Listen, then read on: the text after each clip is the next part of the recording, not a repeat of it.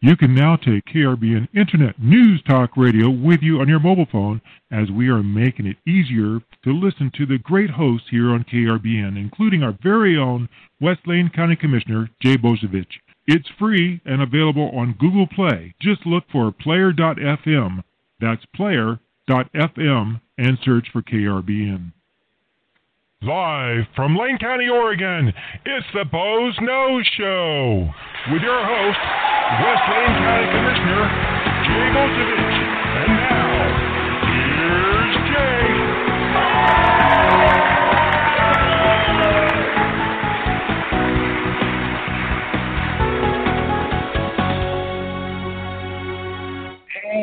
And good afternoon, and welcome to another edition of the Boze Noze Show. And I'm your host, West Lane County Jay Boze. Like, let's try it one more time.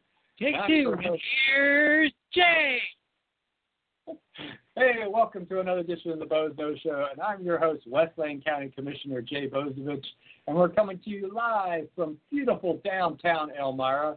And if you can't tell, I am not at my tip top today because I had to go get a shot in my left eardrum uh, at two o'clock today, and it is not a pleasant experience.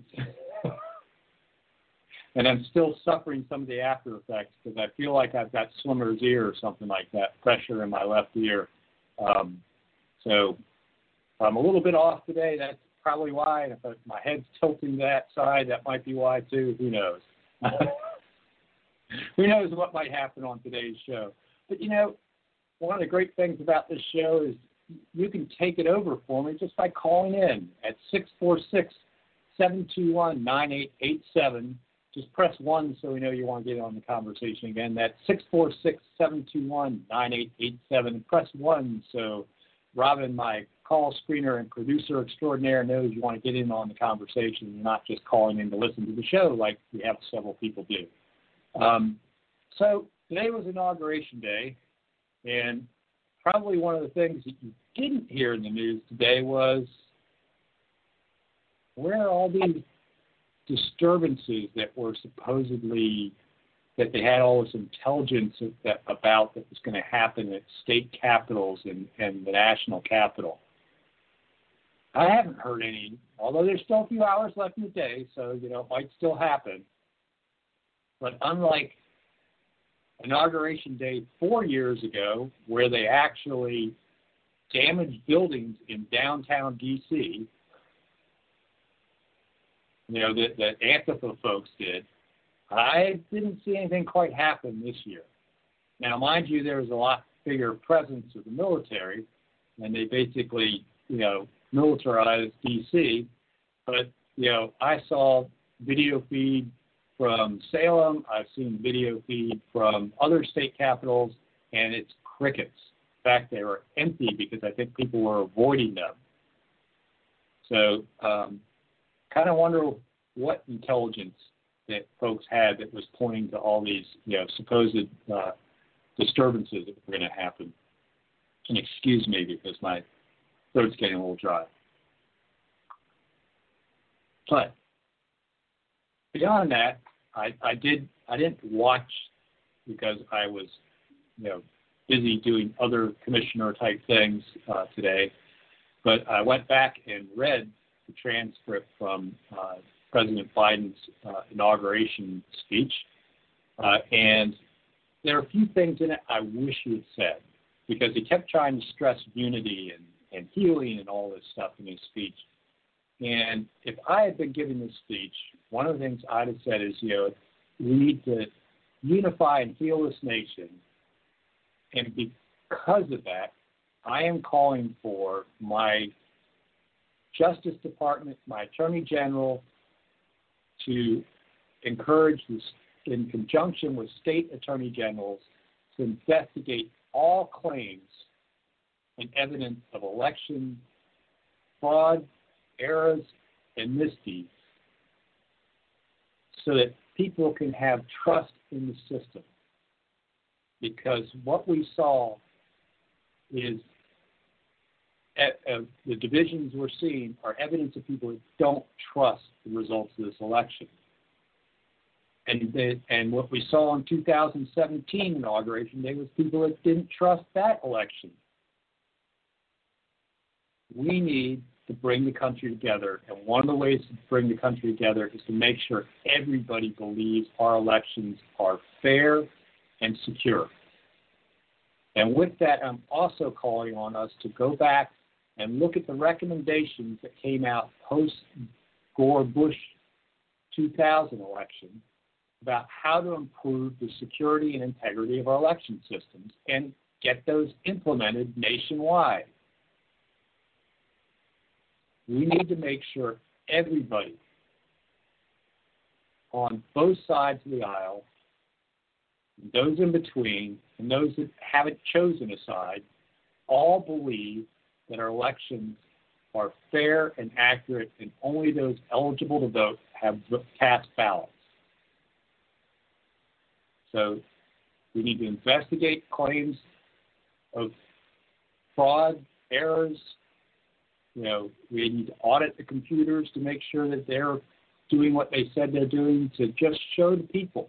I mean, if I, you know, I, Joe Biden, believe I won this election fairly. And I want everybody to believe the same thing.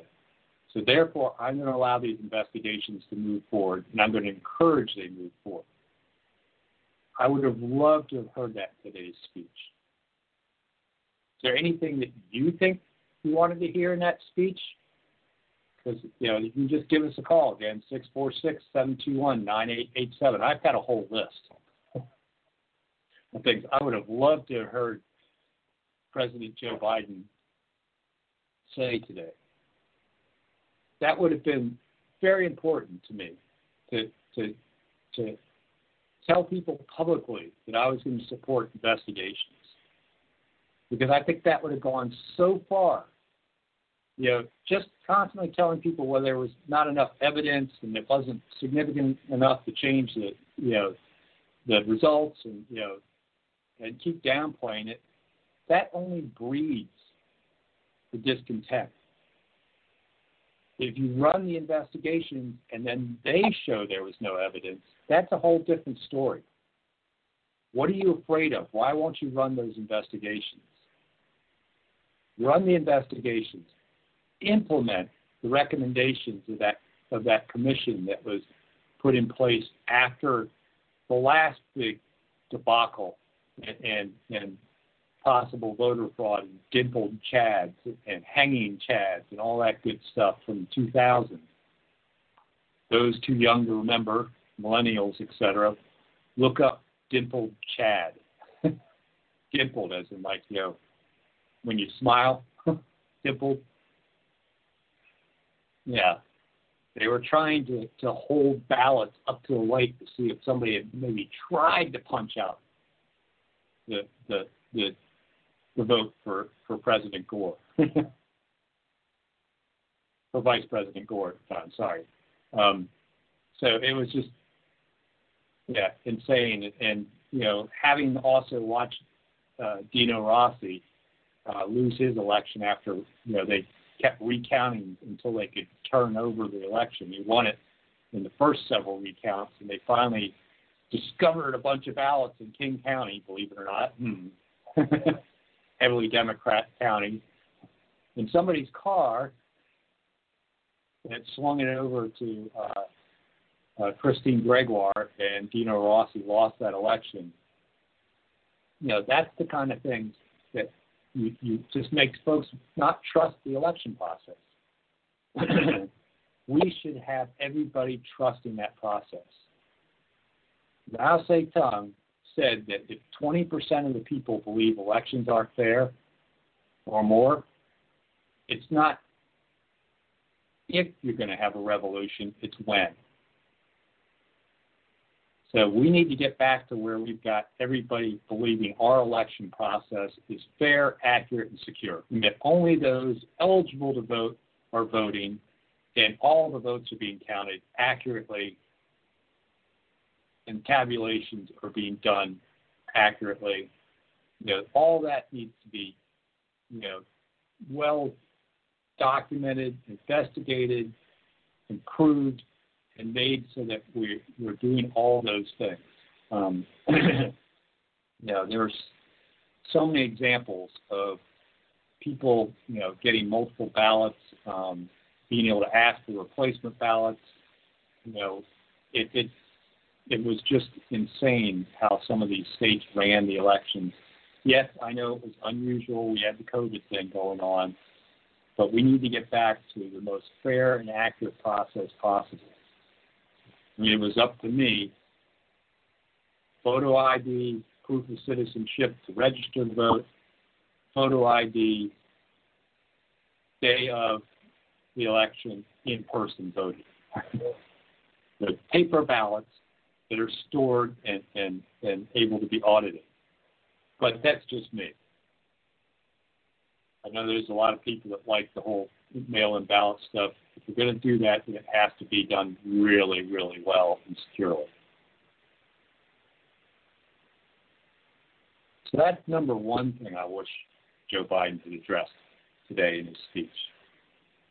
Number two, a promise to investigate and hold responsible anyone who committed violence during a protest in the last 12 months. No matter which side of the aisle they're on, no matter what the cause is, if you committed violence during a political protest of some kind, I want you to face the full force of the law and in equal proportions. And they're making hundreds of arrests in the Capitol. I want to know how many people are being arrested for firebombing the federal courthouse in Portland. You know, I, I want to know that everybody is being held to the same standard. And it should never be acceptable to commit violence, you know, as, as a portion of what you think is political speech. It's unacceptable. We talked about this last week and that whole initiation of force. If Biden should have been calling for all political violence to be looked into. But it seems like the only time it really, you know, makes headlines is when it's, you know, the, the right that takes over a capital. Everybody forgets when the unions overran the state capital in Wisconsin when Scott Walker was governor and the Wisconsin legislature was getting ready to pass you know, a right to work initiative and how they basically took over the state house there. And in fact, many Democrats that condemned the Capitol invasion last week praised some of the folks involved in the takeover of the Wisconsin state capitol at the time. It was wrong then. It was wrong last week. It always has to be wrong. And I wish that President Biden had called that out in his speech as part of his unity message is that not only should we be unified in wanting fair elections, we should be unified in wanting anyone that commits violence, no matter what their political message is, to be investigated and then charged, and if they're proven guilty beyond a reasonable doubt, punished and held responsible.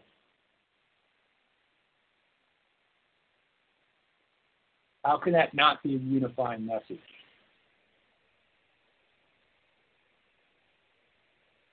Fair elections hold everybody responsible. Pretty unified. I, I, I don't get it.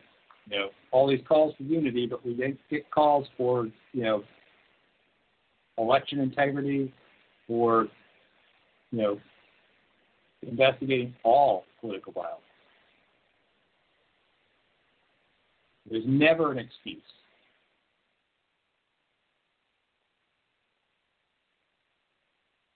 So that's my first two about five or different topics I wish he had addressed. Of course, I always invite folks to call in and uh, express their views here on Boze Noze Show at 646-721-9887. Just press 1 if you want to get on the conversation. You know, I'll just remind folks that inauguration and national politics isn't all that's going on in the world. Like last night, we got a new mayor in Springfield. The city council appointed uh, Councilor Sean Van Gordon as mayor. Um, John's a, a friend of mine that I've known for a long time. One of the smartest people I know. One of the most thoughtful people I know. One of these kind of people that thinks about unintended consequences of actions and thinks them through very carefully. He's going to be a great leader for Springfield. I, I'm I'm confident of that. Um, so congratulations to Sean, and uh, you know, go forth and do great things. Springfield has been showing the way locally a lot.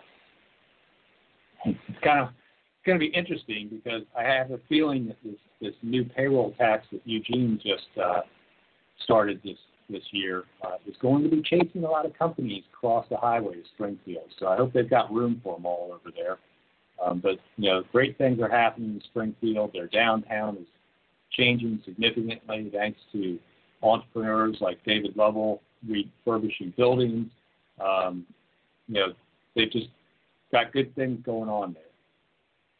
You know, including a restaurant you can sit down in. Um, but you know, Sean's going to be great, and I really appreciate Springfield's can-do attitude.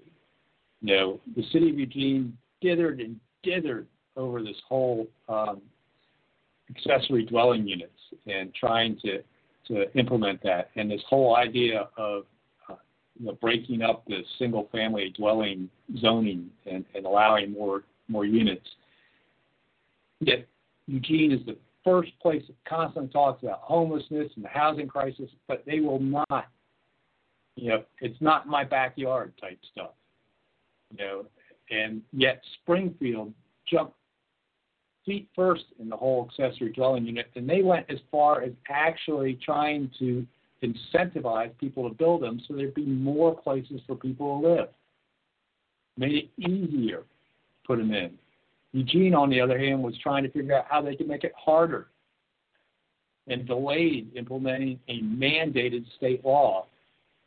You know, it's like for all the, the, the great emotion around homelessness and housing in Eugene, they they just won't do some things. Where Springfield's just right in there. And then after the holiday farm fires, Springfield's done everything they can to make it easy for people to host a family living in their RV in their driveway if they wanted to, or at a place of business or some other place. They really relaxed their rules around that and made it so much easier Eugene, still waiting for their ordinances around that. Springfield gets things done. And it's, you know, folks like Councilor Van Gordon and now Mayor Van Gordon um, that help get that done. And I just have to appreciate their can do attitude over there. But getting back to national politics, because we can talk local, we can talk national. We bounce back and forth here at Boze Noze Show. Even with state politics, like you know this whole craziness, you know, with with Queen Kate and her edicts around COVID and how they're constantly changing and the whipsawing that's happening to businesses as they're being told they have to close, they can open, they can close, they have to close again, and you know we're we're going to inoculate in this order, and now we're going to do teachers ahead of 80 year olds. Um, you know, schools can't open. Oh, now that that that requirement list is now on recommendations, and now you can open. You know, it's like, oh my gosh, just be consistent. You remind me of FDR trying to deal with the Great Depression. He extended it by years because he wouldn't settle on on his economic policies. He kept changing them, which freezes capital. Great book about it, The Forgotten Man by Amity Shlaes. If you want to understand how FDR actually extended the Great Depression, not cured it. But that's a whole different topic. Getting back getting back away from local and state politics to national, there are a couple other things I would have loved to hear our president address. One of them would have been to talk about how he was going to help small business recover from this crisis our state governments have put them in in the COVID closures. And just what, you know, all the, the lockdowns and everything else of COVID's done to small business. Amazon's thriving. Walmart's doing great. But it's the mom and pop local businesses that are suffering the worst during this COVID thing. And we'd love to hear him say, you know, as part of trying to unify this nation and get us to recover, because after this unprecedented, you know, once in a in a lifetime pandemic, I am going to help small business by limiting the number of new regulations that go in place because small business doesn't have the excess capacity to hire people just to fill out forms to to to, to show that they're adhering to some new regulation. So every new regulation you put on the books hurts the little guy, but somebody like Amazon, they've got you know they just hire another employee that can fill that paperwork out for them, and, and it's no skin off their back because they're so big. Another employee doesn't make a difference. You only got five, another employee is a big difference. So I'm going to limit the number of new regulations. In fact, I'm going to see if I can cut regulation. But you know, he's gone the other direction already in his first executive orders. So just just so you know, that's not happening. He didn't he didn't help small businesses. He's actually going to implement more regulation. And at the same time, I also would have said, and I'm committed to maintaining low taxes for those small businesses and entrepreneurs and self-employed people out there. Because I know that new taxes and increases in taxes at this time is just not going to help you. And it's not just increases in taxes on the business, I'm talking increases in taxes on the things your business uses, like energy. So therefore, I'm going to limit regulations and I'm going to hold taxes down. I'm not going to propose any new taxes. Didn't hear that today.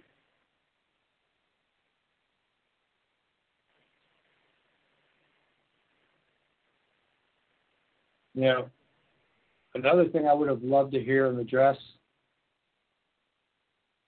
part of this whole COVID thing and, and economic recovery, would have been a commitment to maintain the security of the borders of the United States. One, to make sure we're not having people cross into this country that are spreading the variants of the virus in here from other countries. And two, because this pandemic's economic impacts has been borne, you know, mostly by the lowest income, which includes heavily minorities, people of color, and the and the folks with the least power in our system. The folks that the Democrats purport to be the strong advocates for and the illegal labor that comes with illegal immigrants. these folks that get used and basically abused by folks that are willing to pay them under the table for lower than minimum wage, take jobs and financial opportunities from those on the lowest end of our economic and wage scales, which tend to be heavily minorities and people of color and those without political power. So therefore, I, President Biden, commit to our border security and making sure that folks coming into this country are coming in legally and that we're making sure we're keeping disease out of this country and that we're protecting the economic opportunity of those with the least amount of power in our country. When the time comes and our economic recovery is underway, at that point, I propose that we expand the quotas for legal immigration from all countries across the globe. Because one of the things we have right now is people jumping ahead by illegally entering this country, while people are on 10 year waiting lists from countries like Nigeria and the Philippines, people of color that can't get into this country legally because we've got such tight quotas. So I want to prevent illegal immigration and I want to promote legal immigration into this country as our economy recovers because it will keep us healthy and it will protect those on the lowest end of our economic spectrum as we come out of this recession that COVID caused. That should be a unifying message. But you know what? The first one of the first things he's doing is he's stopping construction of the wall, and he's talking about trying to allow more people into this country illegally and giving them a path to citizenship ahead of those people on that 10-year waiting list in Nigeria.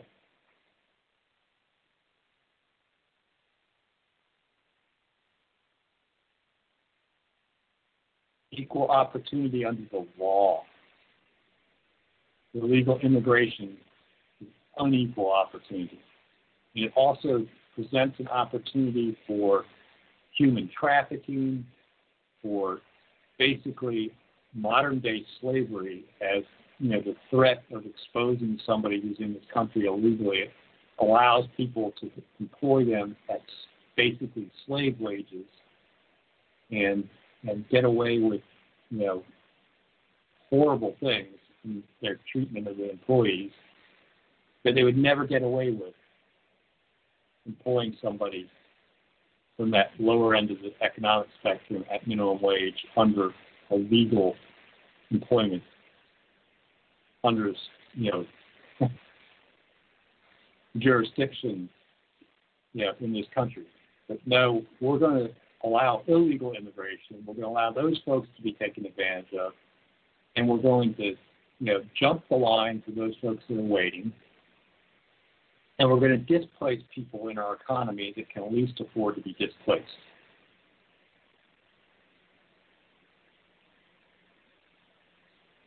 That's probably the most controversial thing I wish he'd said today. We should know who's entering our country. They should be coming in legally with the intent to be citizens. And we should be expanding the number of people coming because immigration generates, you know, what this country was was built on, that melting pot coming from all over the world, combining cultures into that thing we call America, driving our economic engine through the ideas and cultures that come from other places. Always been a strong part of America and always will be. So, one more thing I wish you had talked about. Well, actually, two. Along with trying to help those folks that are low income, most likely to be minorities and people of color, and the, and the, the least powerful in our society, I wish that as part of this unity speech, he would have made a commitment to school choice in his speech and said that he was going to have his Department of Education eliminate the mandate they have around curriculum and other things, but place a mandate in there that choice has to be a part of getting federal money. That the parent should have the choice of where their child gets educated and where that where that federal money follows it. Because many of our public school systems are failing our low income, minority, people of color, people without power. Because those systems are you know, dominated and have a monopoly. They need competition to drive them towards being successful and excellent. Where there has been competition, parents have gone, you know, love that system. Some of the biggest advocates for school choice are, are folks from our inner cities. So, wanting to have that unity and opportunity, why wouldn't that be part of the message? Of parting to rebuild from, from COVID as we as we reopen schools, let's talk about choice. Because you know a lot of our public schools certainly failed in, in their ability to deliver education remotely. There are online charter schools here in Oregon that, that have been doing it for years and understood how to do it. But the public school system certainly didn't do a very good job. And looking at the grades and some of the test scores, et cetera, that have been falling, this should be part of the recovery. School choice.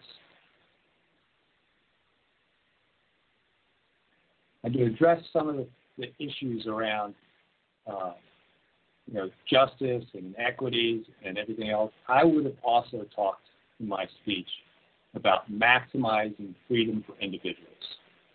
Because one of the things we've had recently in some of this divisiveness is a call for limiting freedoms. We're calling for censorship. We're calling for, you know, this whole cancel culture. We should be allowing ideas to compete with each other and allowing people to speak freely. Because, you know, sometimes the best argument is to let somebody get out there and say something really stupid and people realize, you know, that was really stupid and I don't agree with it.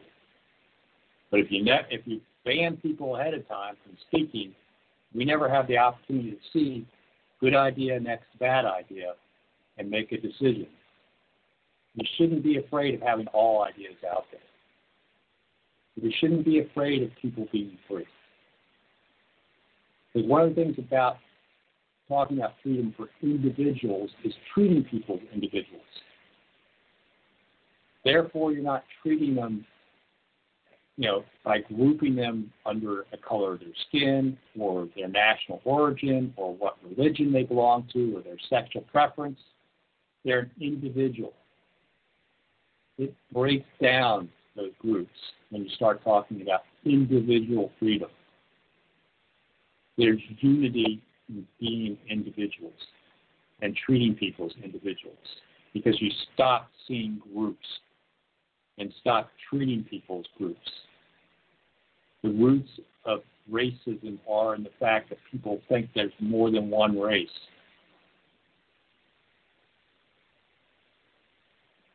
And treat people as members of a group. We have to stop doing that. We have to learn to treat people as individuals and maximize individual freedoms and not limit them. So those are my five items I wish he covered in his speech.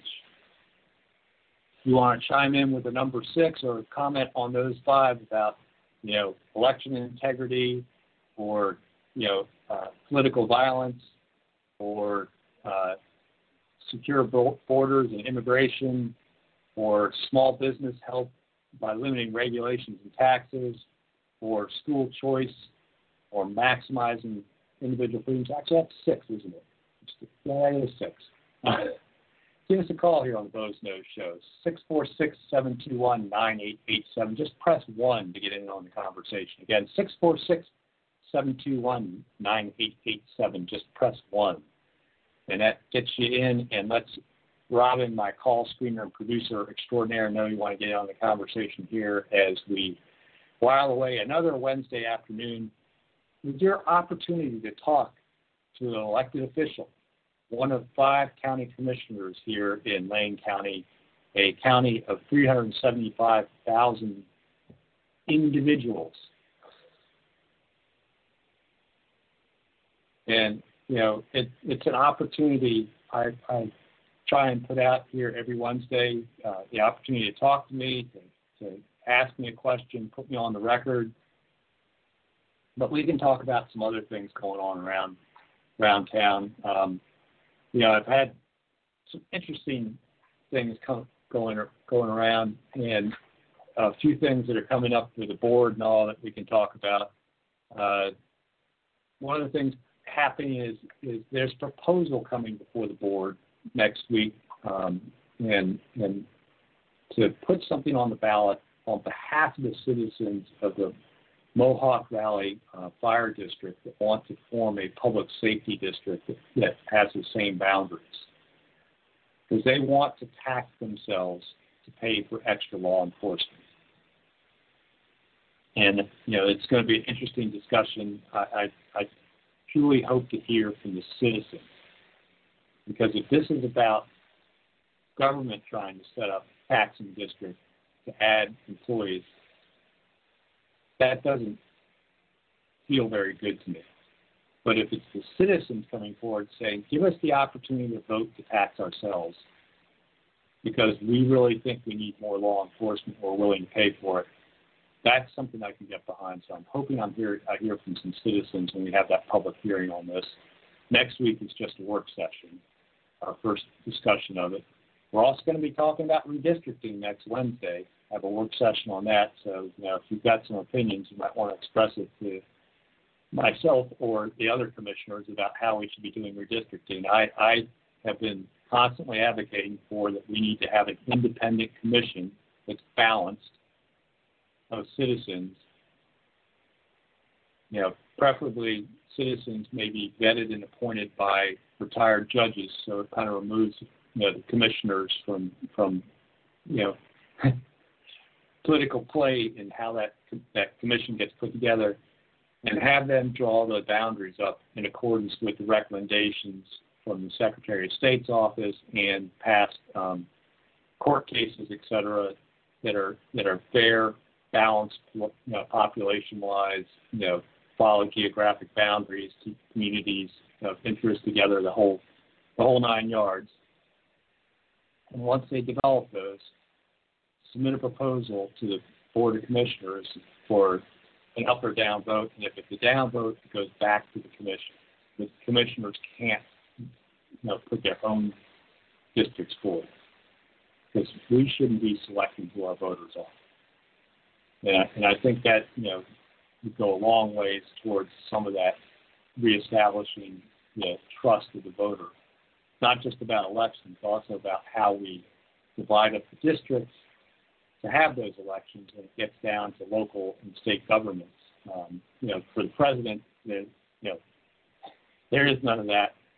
But when you talk about, you know, legislative districts that look like, you know, letters of the alphabet instead of, you know, a nice, you know, square, rectangle, or circle or something, you know, you, you kind of get, you know, scratching your head of why, you know, uh, the University of Oregon's in the same district as Shedd is um, up in in Linn County, the leg, you know, House Legislative District, shaped like a great big C.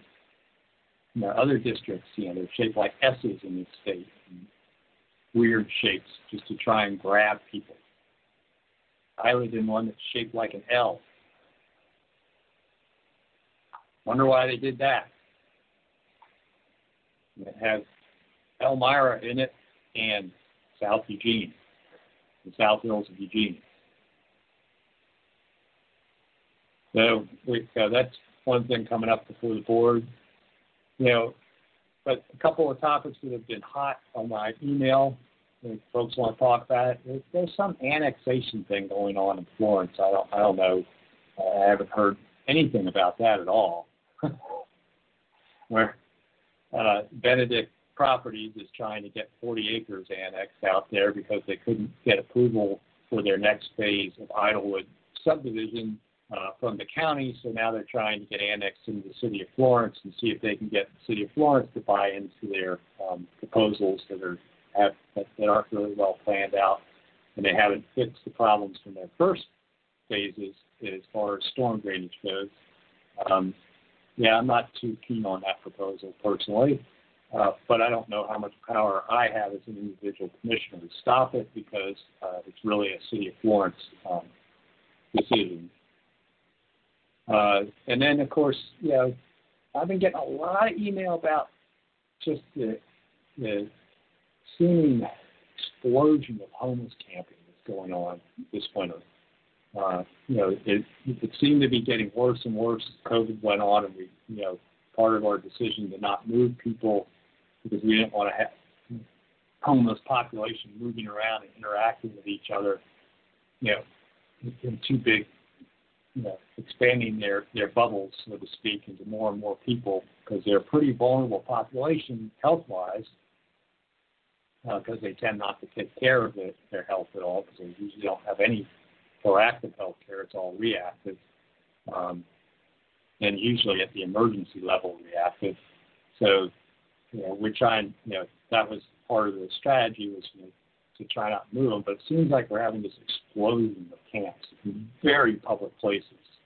And the one out at West 11th and Beltline seems to be the latest focus of public, um, you know, worrying about, uh, you know, how, do we, how do we uh, deal with this whole thing? So I'm, you know, I, I, I see that as an issue, and, and I think we're trying to deal with the one out there on West 11th. Um, we're trying to look for some more permanent, better places that they might be able to camp, particularly seeing we've got these uh, pallet um, housing that we've purchased uh, that we might be able to set them up in that's be a whole lot more safe, sanitary, and warm for them. Uh, if we can get them get them set up and, and put someplace a little bit more permanent. Problem is finding someplace to host them. So, Robin, it looks like we got somebody waiting to get on the air there because I see the question mark on the board. Um, yeah, you, you caught me while I'm typing. We have Matthew on the line here. Hey, Matthew. Welcome to Boze Noze Show. Hi, hi. Yes, my name is Matthew E. O'Neill, and I am the number one ranked editor for Everipedia.org. Everipedia is an internet encyclopedia set run for profit from Santa Monica, California. I am also the host of the Everipedia Boxing Show. It's on Spotify. I have a Bachelor of Science from Colorado Christian University, and I am also an ex athlete. I beat Justin Hartzog when he was in the U.S. Army World Class Athlete Program in the USA Boxing Sanction match. Hartzog was 1997 U.S. Armed Forces Super Heavyweight Champion. Again, my name is Matthew E. O'Neill, O apostrophe N E I L. And I'm also a registered Republican. I have been a Republican since 2012, and I voted for Republicans the last eight years. I've also voted for Mitt Romney and Donald Trump twice. Uh, the reason for the call is I'd have to say I believe that the that the Pennsylvania and the Georgia election results were fraudulent. I believe that Donald Trump won both of those states. That I believe that uh, Pennsylvania was won through fraudulent mail-in ballots, and I also believe that President Trump won the Georgia election. Joe Biden was elected today, and I hope he does, he does, does a great job as a president. Joe Biden is a, is a really good politician, so hopefully he can do a good job. I just think that maybe there was some voter fraud in the 2020 presidential election.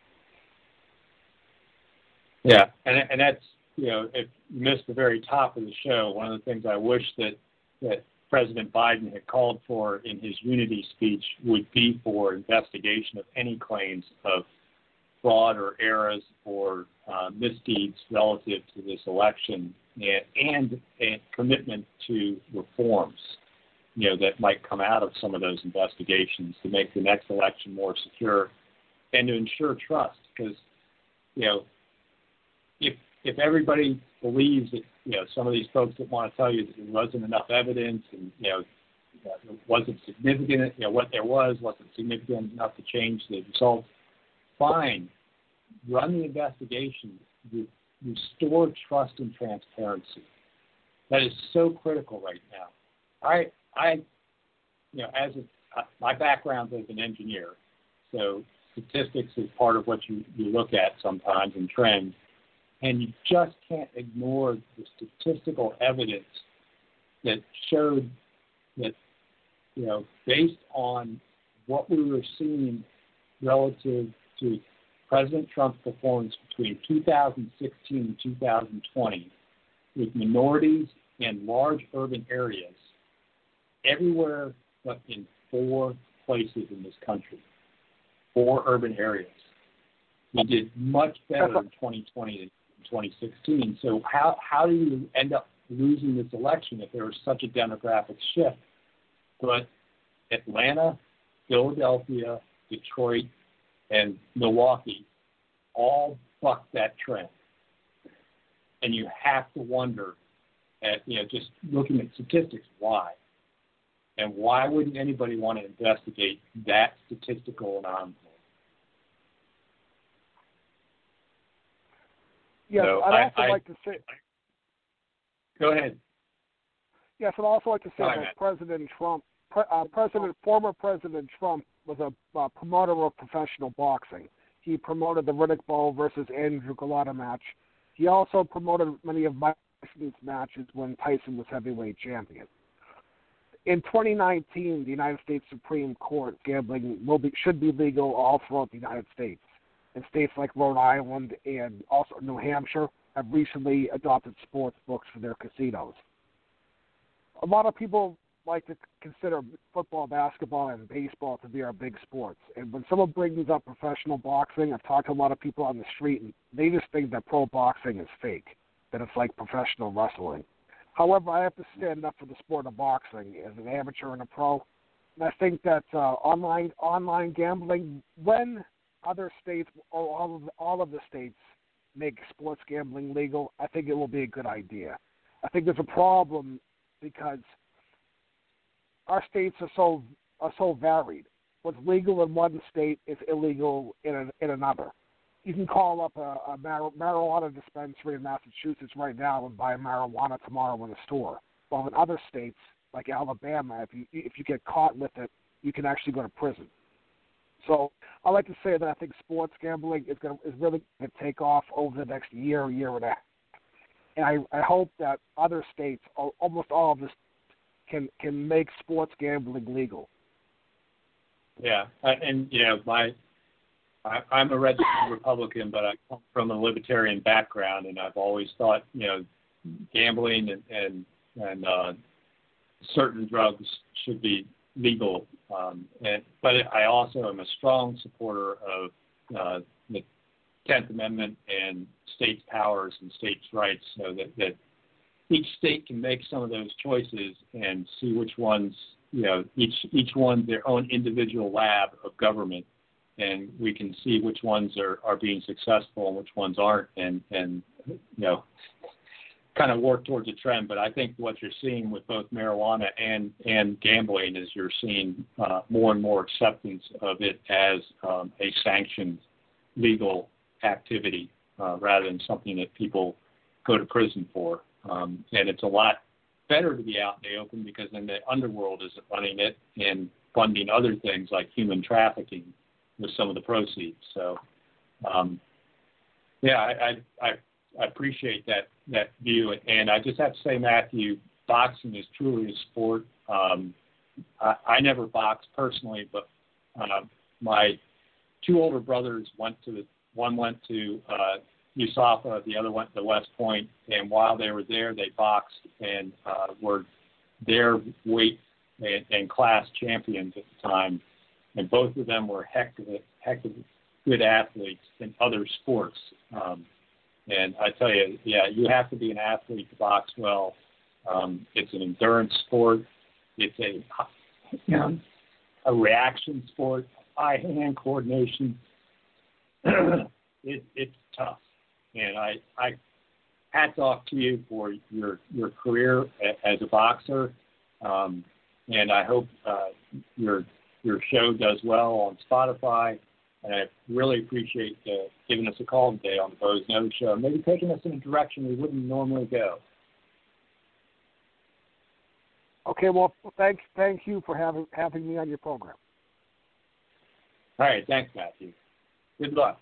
So that was Matthew, and, and see that's perfect proof here on the Boze Noze Show.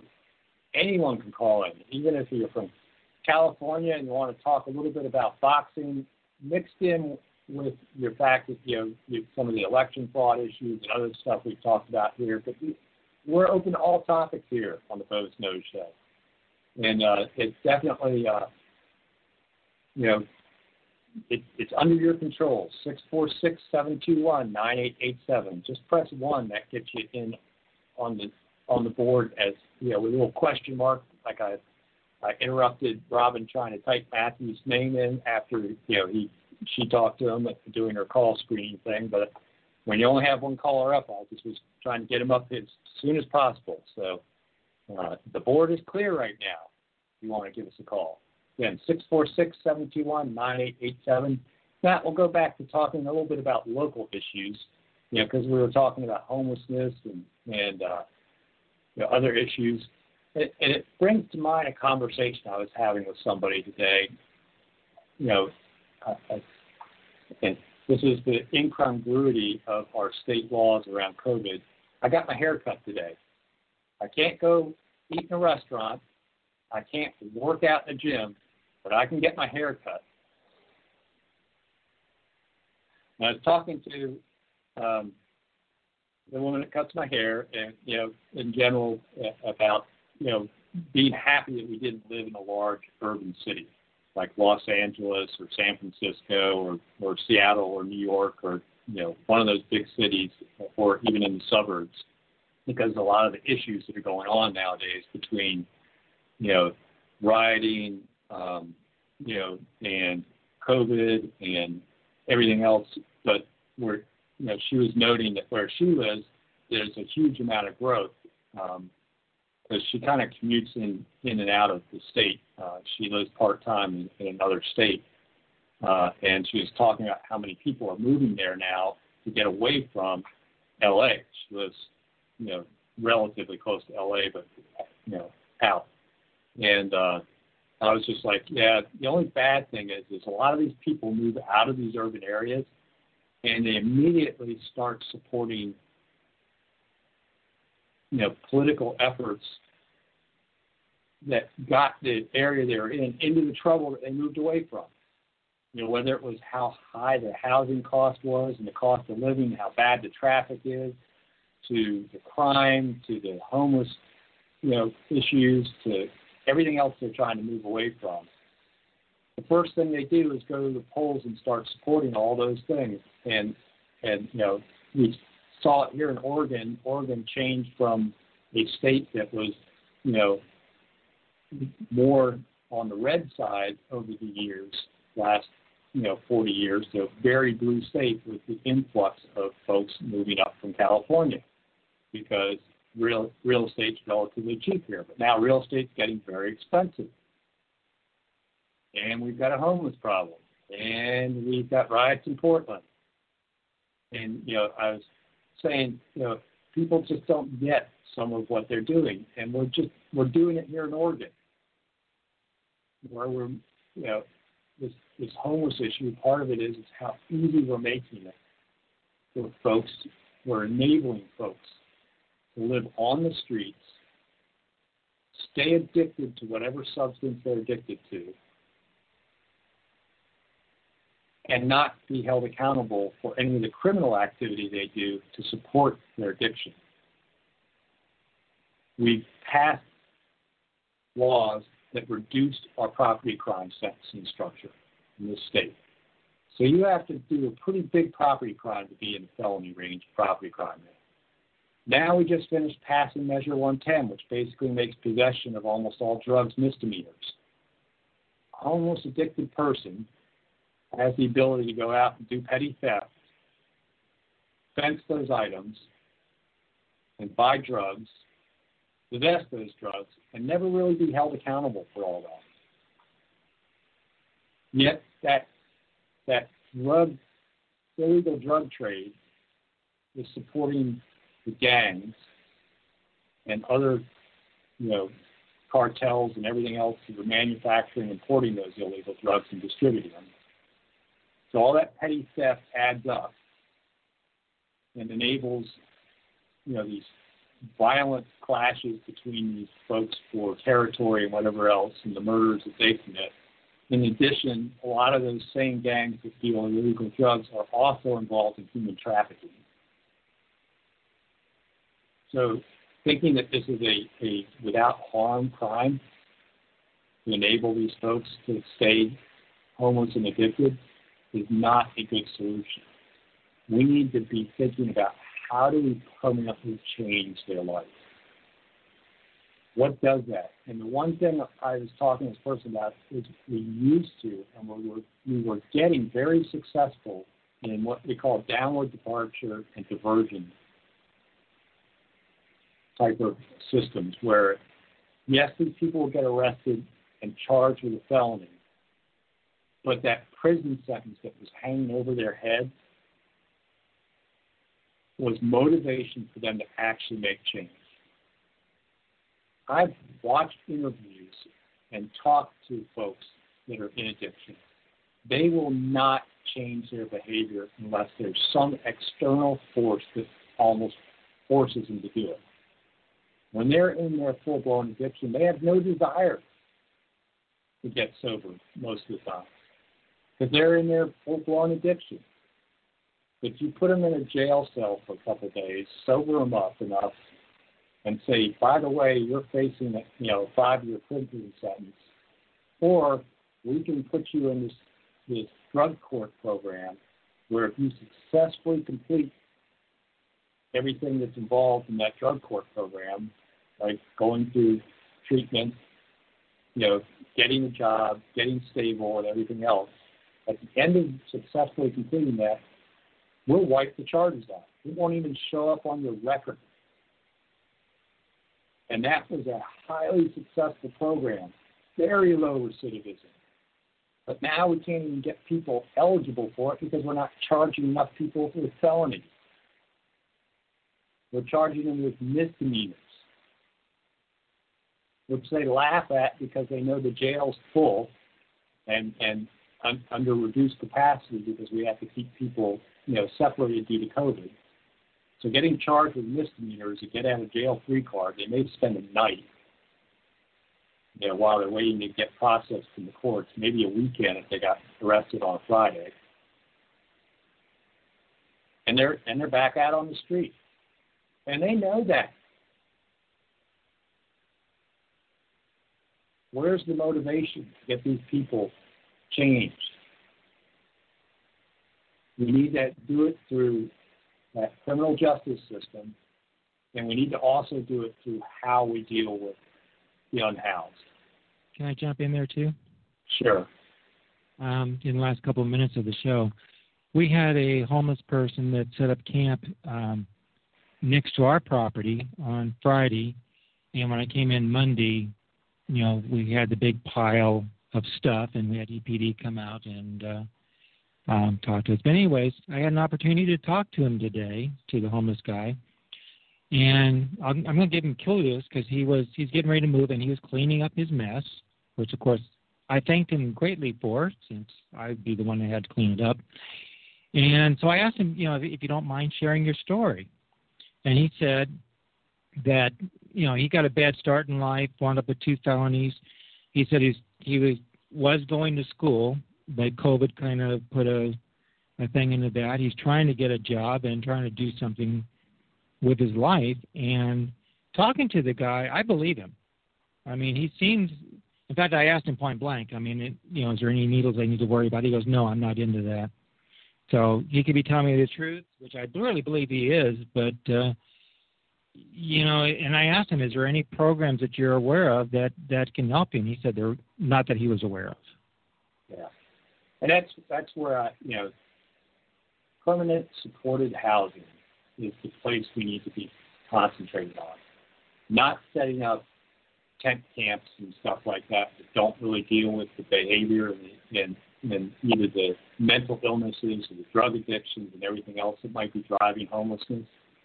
We need permanent supported housing with intensive case management. That gets them that that that hand up and, and, and in a place where they can be stable enough to get a job. It's really hard to get a job when you don't have an address. What do you put on the on the job application form? The sidewalk in front of, you know, yeah, it doesn't work. Yeah. It's very difficult. How, you know, how, how can you, you know, you got to worry about your stuff getting stolen when you do go to work. You know, it, it's not easy. There, not every homeless person is drug addicted, but it, drug addiction drives a significant portion of homelessness. So, with that, we did run out of time here on the Bozo Show. We'll be back next week with another edition. Hopefully, I won't just have gotten a shot in my eardrum, and I'll be a little bit more coherent. and uh, we'll be at 4 o'clock next week, coming to you live from beautiful downtown Elmira. Thank you for listening. Have a great week.